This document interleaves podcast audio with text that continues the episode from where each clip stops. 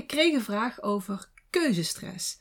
En dat vond ik wel interessant. En ik vond het zo interessant dat ik dacht: daar gaan we eens een podcast over maken. Want ik denk dat we daar allemaal wel eens last van hebben: van keuzestress. Dus in deze podcast, in deze aflevering, ga ik in op waar komt dat nou vandaan? Welk effect heeft het op jou als ondernemer, als leider? En wat kun je eraan doen? Hoe kun je minder keuzestress hebben? Hoe kun je zekerder van jezelf hebben? Meer vanuit vertrouwen gaan handelen? En ook hoe kun je berusten in je keuze? En dan ook loslaten het wat als ik het anders had gedaan. De vraag die ik kreeg per mail luidde als volgt: Wat betekent het als je keuzestress hebt? Twijfel, terugkomen op eerdere keuzes of opnieuw denken aan je keuze of over je keuze. Altijd maar weer mezelf afvragen of het de juiste keuze is of was.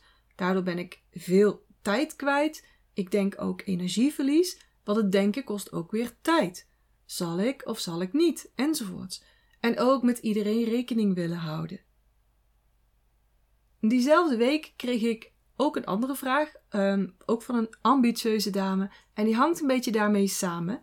Zij is hoofd HR eh, van een hectisch en groeiend softwarebedrijf. En zij vroeg aan mij: hoe berust je? Doordat een dag bestaat uit keuzes maken en de keuze reuze kan zijn, zie je soms door de bomen het bos niet meer. Hoe kan je daarmee omgaan? Hoe kun je tevreden zijn met iets wat je gekozen hebt en het loslaten zonder wat als? Hele mooie vragen dus, waar ongetwijfeld veel ondernemers, veel leiders mee rondlopen. En laat ik eens met de eerste beginnen. Wat betekent het? Waar komt dat nou vandaan? In zijn algemeenheid lijkt keuzestress wel een beetje op piekeren. En daar heb ik ook een podcast over opgenomen, podcast 43. En daar moet je ook zeker even naar gaan luisteren, want piekeren dat moet je niet doen. Daar krijg je celluliet van en nog meer narigheid. Echt, ga maar eens luisteren.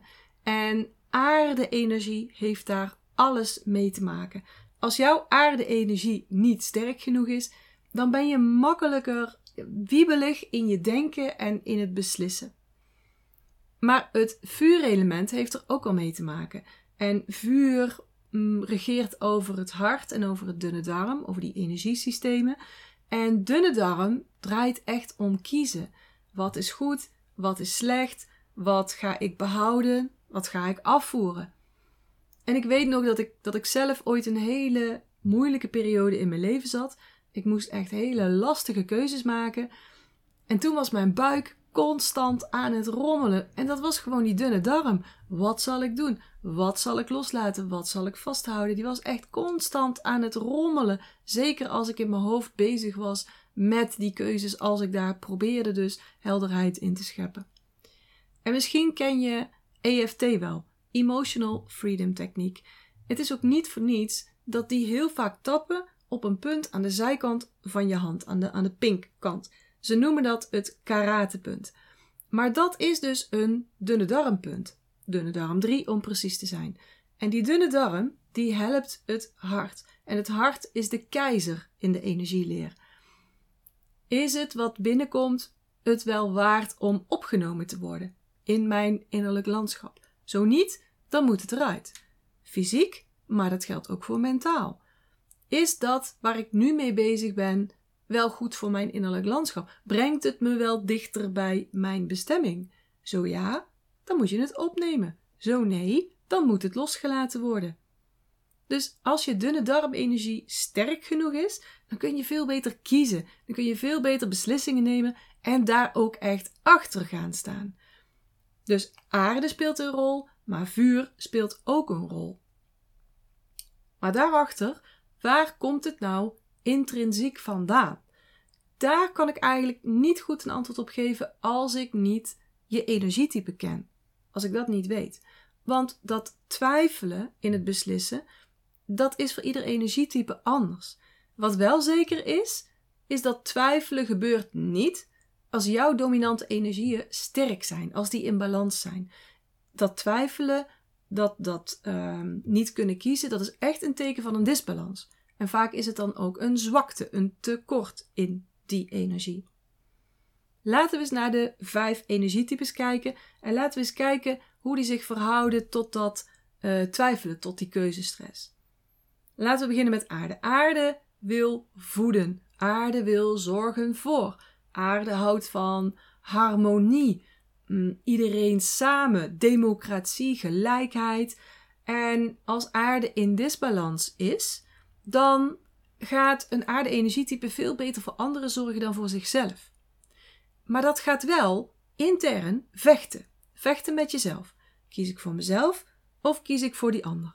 En dat geeft keuzestress. Ik wil ook geen ruzie, hè, want ik, ik wil democratie, ik wil gelijkheid. En dan ook weer, als je dus uit balans bent in je aarde-energie, je wilt geen ruzie, dus je gaat je aanpassen aan de anderen. Maar ook dat geeft dus weer een gevecht in jezelf. Want ja, waar kies ik voor? Ergens voel ik ook wel dat dit beter is voor mij, maar dit is beter voor de ander. En dan heb je dus ook een keuzeprobleem. Dus dat is de manier waarop aarde eigenlijk terechtkomt in keuzestress. Metaal is weer een beetje anders. Metaal is heel erg van regels. Vinden ze fijn. Regels, structuren, protocollen. En als je daarin beweegt, daardoor heen beweegt, dan is het ook vrij makkelijk kiezen. je volgt het schema, het patroon, en dan is het duidelijk wat het juiste is en wat niet het juiste is, want dat volgt uit dat schema. Metaal heeft dus niet per se altijd heel veel last van keuzestress.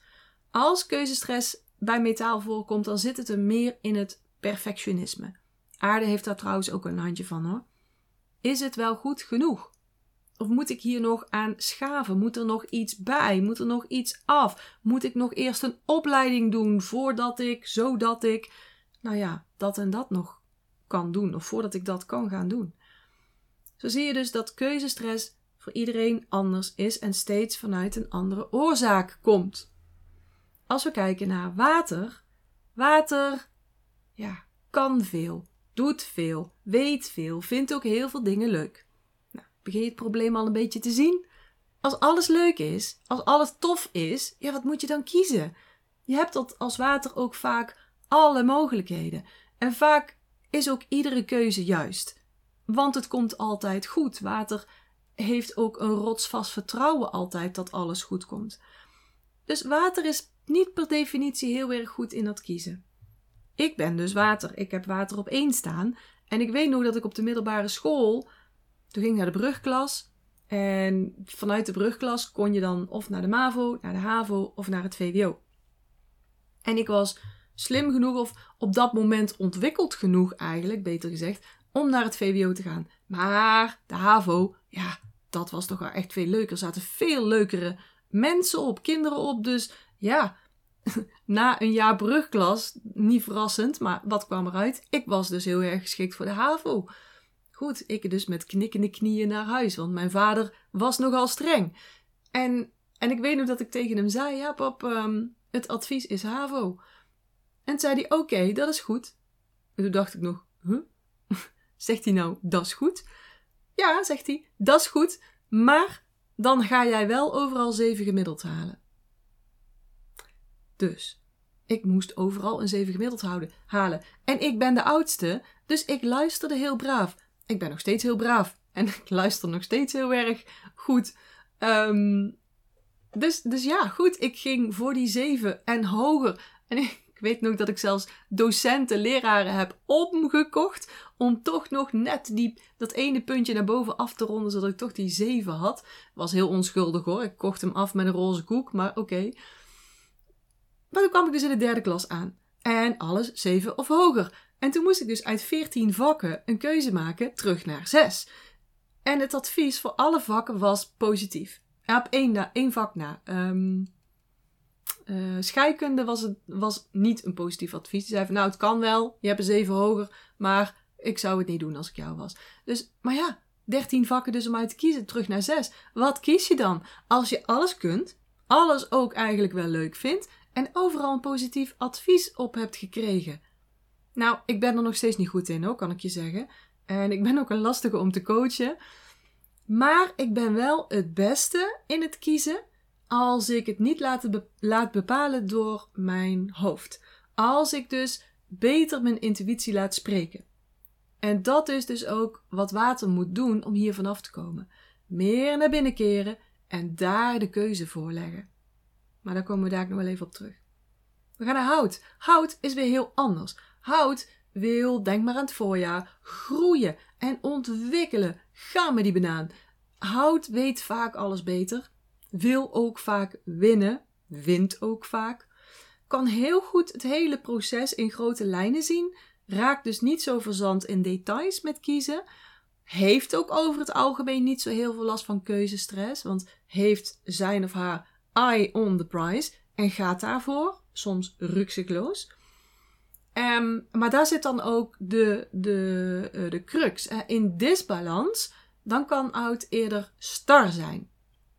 En dus niet meebewegen. Als, een, als een, een stuk droog hout wat totaal niet mee kan bewegen. En dus gewoon niet, geen keuzestress heeft, maar echt vasthoudt aan wat hij zelf denkt. Dus een beetje het omgekeerde. Of hout moet in deficiëntie zijn. Moet een zwakte hebben en dus meebuigen met alles. Ja, als, als, als een rietje. Als, als riet misschien ook wel. Hè? Dat buigt mee. Bamboe wordt het vaak mee vergeleken. En dan is er vaak een zwakte in de galblaas. Want de houtenergie regeert over de lever en de galblaas-energiesystemen. En de galblaas staat voor moed, met een D.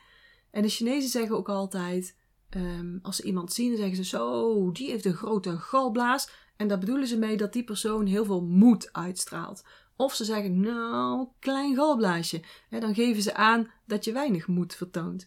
Dus een zwakke galblaas betekent dat je minder moed hebt. En dat je ook meer meebeweegt met de anderen. En dan kan jouw eigen keuze dus ook troebel worden. En dus als jouw dominante energie hout is en je hebt last van keuzestress, dan moet je dus je galblaas gaan versterken. Oké, gaan we naar het laatste element en dat is vuur. Vuur is het meest positieve element van alle elementen eigenlijk ook. Alles is leuk. Ik zie overal mogelijkheden en dat kan ook nog wel eens keuzestress geven. Als vuur deficiënt is, te laag in energie, dan ontstaat er een desinteresse.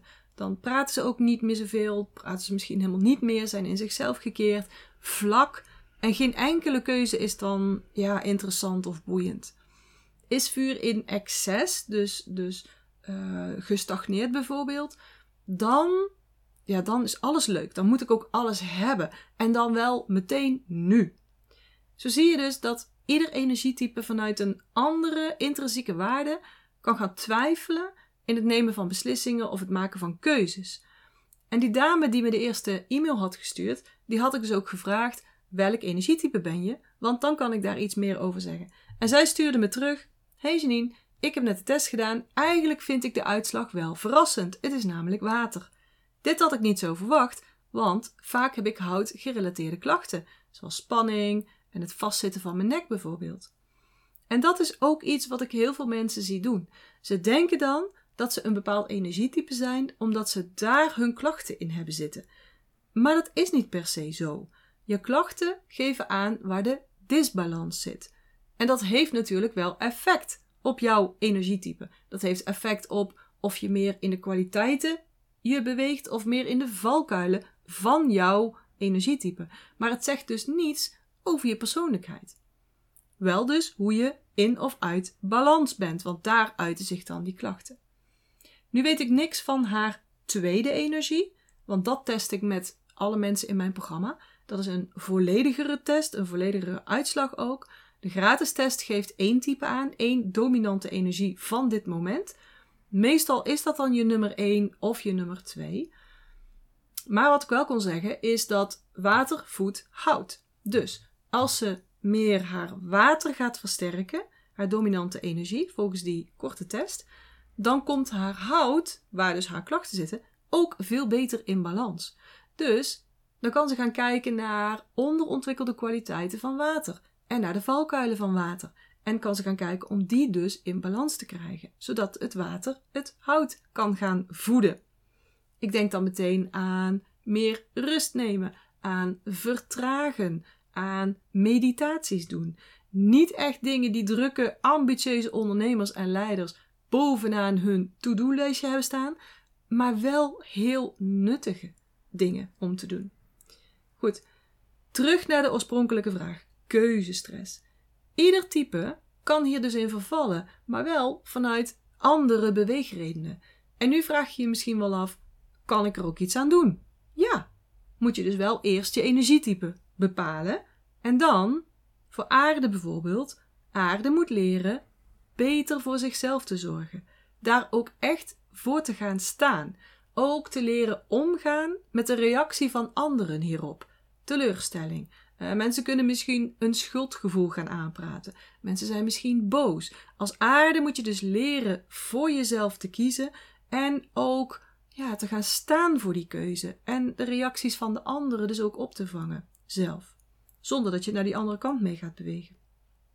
Metaal Metaal moet leren om perfectionisme niet in de weg te laten zitten van je eigen groei. Of de groei van je bedrijf of in je baan. Dat je niet constant blijft verbeteren en blijft uitstellen daarmee. Stel dus een criterium op, daar moet het aan voldoen. Dan ga ik het lanceren of uitbrengen of tonen aan de wereld of aan mijn team. En pas daarna ga je bijschaven en verbeteren. En dan heb je ook veel minder keuzes te maken. Water. Water moet leren om nog meer te vertrouwen op haar intuïtie. Om nog meer vanuit intuïtie, vanuit je eigen wijsheid te gaan kiezen en te handelen. En want dan pas kun je uit die veelheid aan mogelijkheden kun je kiezen en kun je ook daarbij blijven, omdat je dan afgestemd bent, aligned bent met je missie, met je zielsmissie, je bestemming. En dan voelt die keuze ook als de enige juiste keuze. Hout, als hout dus keuzestress heeft, dan zit het hem vaak in de deficiëntie van hout, dus in galblaas. Moet dus de galblaas gaan versterken. Hoe, je doe, hoe, hoe doe je dat? Door meer moed te gaan tonen. Luister ook maar eens naar podcast 15. Wat zou je doen als je tien keer meer moed had? En ga gewoon doen. Ga iets kleins doen. Hoeft niet meteen heel groot te zijn natuurlijk. Maar leer jezelf om comfortabel te worden met het oncomfortabel zijn. Word daar niet boos van. Word daar niet ontmoedigd van. Maar ga het gewoon proberen. Ga kleine dingen doen die je buiten je comfortzone zetten. Ga dus meer lef vertonen en ga dat ook meer leven. Daar wordt je galblaasenergie sterker van en dus je hout. Dan hebben we nog vuur. Vuur moet eerst even onderzoeken of dat, dat die keuzestress een kwestie is van uh, geblust vuur. Hè, dus te veel gedempt vuur, dan is er geen interesse en desinteresse. Of dat dat vuur veel te veel aangewakkerd is. Dan is alles leuk, dan wil ik ook alles hebben en wel nu. En die moet dat dus uh, eerst gaan uitvogelen en daarna daar de balans in gaan herstellen. En in deze podcast is het natuurlijk moeilijk om hier specifieker op, op in te gaan en specifieker in te zijn. Want die balans is voor iedereen anders. En voor iedereen zijn de oplossingen ook weer anders. Maar binnenkort geef ik een masterclass. En misschien tegen de tijd dat deze podcast uitkomt, is er al een datum bekend. Maar op dit moment weet ik dat dus nog niet. Maar als je even naar mijn site gaat, of als je uh, mij een berichtje stuurt, dan kan ik je op de lijst zetten en dan kun je dus meedoen aan deze masterclass. Mijn masterclasses zijn namelijk altijd interactief. En dan kunnen we dus samen naar jouw balans kijken. En dan kunnen we kijken naar wat wil je nou, waar sta je nu, waar wil je naartoe, wat is je energietype, uh, waar liggen je zwakke punten, hoe beïnvloedt dat jouw energietype. En kan ik je ook meteen een advies geven. En je kunt mij in zo'n interactieve masterclass dus ook vragen stellen. Dus ja, natuurlijk is er nog zoveel meer te vertellen over de vijf elementen, welk effect ze hebben op jouw lichaam, fysiek, maar ook mentaal, als persoon ook. dus het heeft ook effect op je leven en op je werk. En als je dit weet, dan kun je er heel gericht mee gaan leven. Veel meer in je element leven en werken. Veel meer in je element leven en lijden ook. En dan zul je merken dat alles minder energie kost. Dat alles makkelijker gaat, moeitelozer. Dat je meer gaat bereiken zonder dat je jezelf steeds opoffert. Zodat je ook tijd en energie overhoudt voor die dingen die ook zo belangrijk voor je zijn. Hoe heerlijk zou dat zijn? Nou, wil je daar meer over weten? Laat het me dan even weten. Want dan gaan we samen in gesprek en dan gaan we kijken wat ik voor jou kan betekenen. Goed, voor nu zeg ik dankjewel dat je er weer bij was. Dat je weer geluisterd hebt naar de Master Your Energy podcast.